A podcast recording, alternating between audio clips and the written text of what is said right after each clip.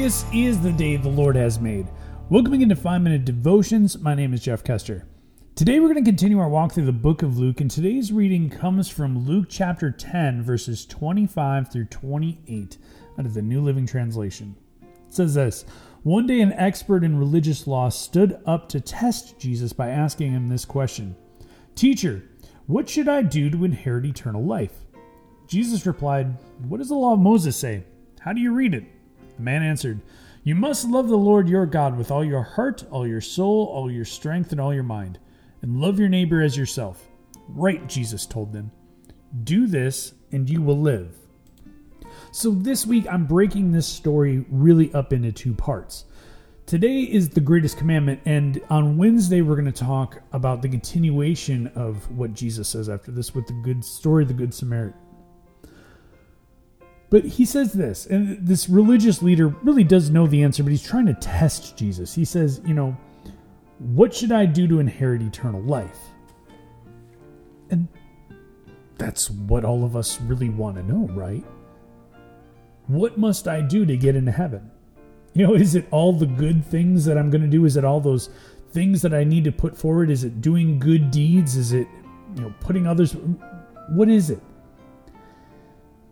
And he says this You must love the Lord your God with all your heart, all your soul, all your strength, and all your mind, and love your neighbor as yourself.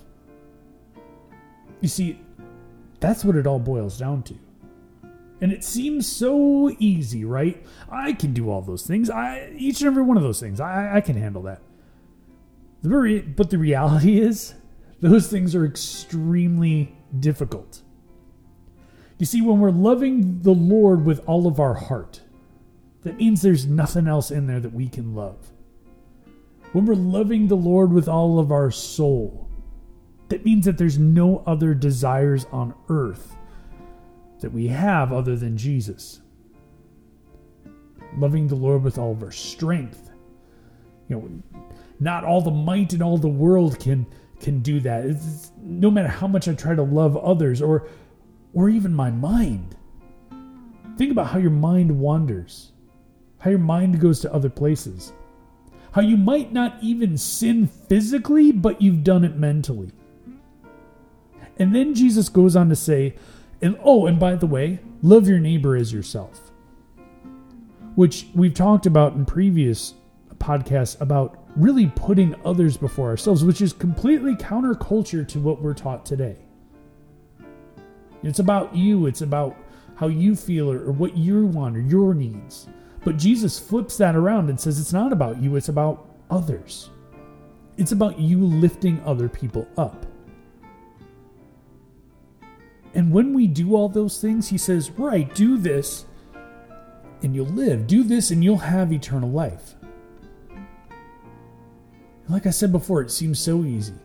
You know, so many of us can recite this. You know, love the Lord your God with all your heart, soul, mind, strength, and love your neighbor as yourself. I got it. And then we're going to go out and do the exact opposite. This is just, our nature. It's it's who we are. We want to do the opposite of that. We want to put ourselves before other people. We want to put our needs before God's. It's so hard.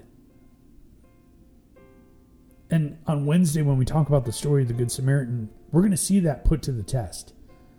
We're going to see what Jesus really means because right now these people have the right answers. And a lot of us, we do have the right answers, right? What must I do to get to heaven? Love the Lord your God with all your heart, soul, mind, strength, and love your neighbor as yourself. Got it. I can repeat that ad nauseum. I can say it all the time. But on Wednesday, we're going to find out how to live that. Let's pray. Oh, Heavenly Father, sometimes it seems so easy that we can recite verses ad nauseum and we can recite them constantly and say, you know, I can do that. But yet we go off and, and we turn our back and, and we realize we failed. God's be with us, guide us as we fall short. Because, God, in those times where we fall short and we fail to live up to what you desire our lives to be, God, you fill in those gaps and you're always there for us. It's in your name we pray. Amen. Remember, you are a love child of God. We'll see you next time. The